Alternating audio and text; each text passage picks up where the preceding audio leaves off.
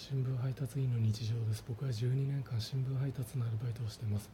とあるマンションの集合ポストスペースに宅配ロッカーが設置されています。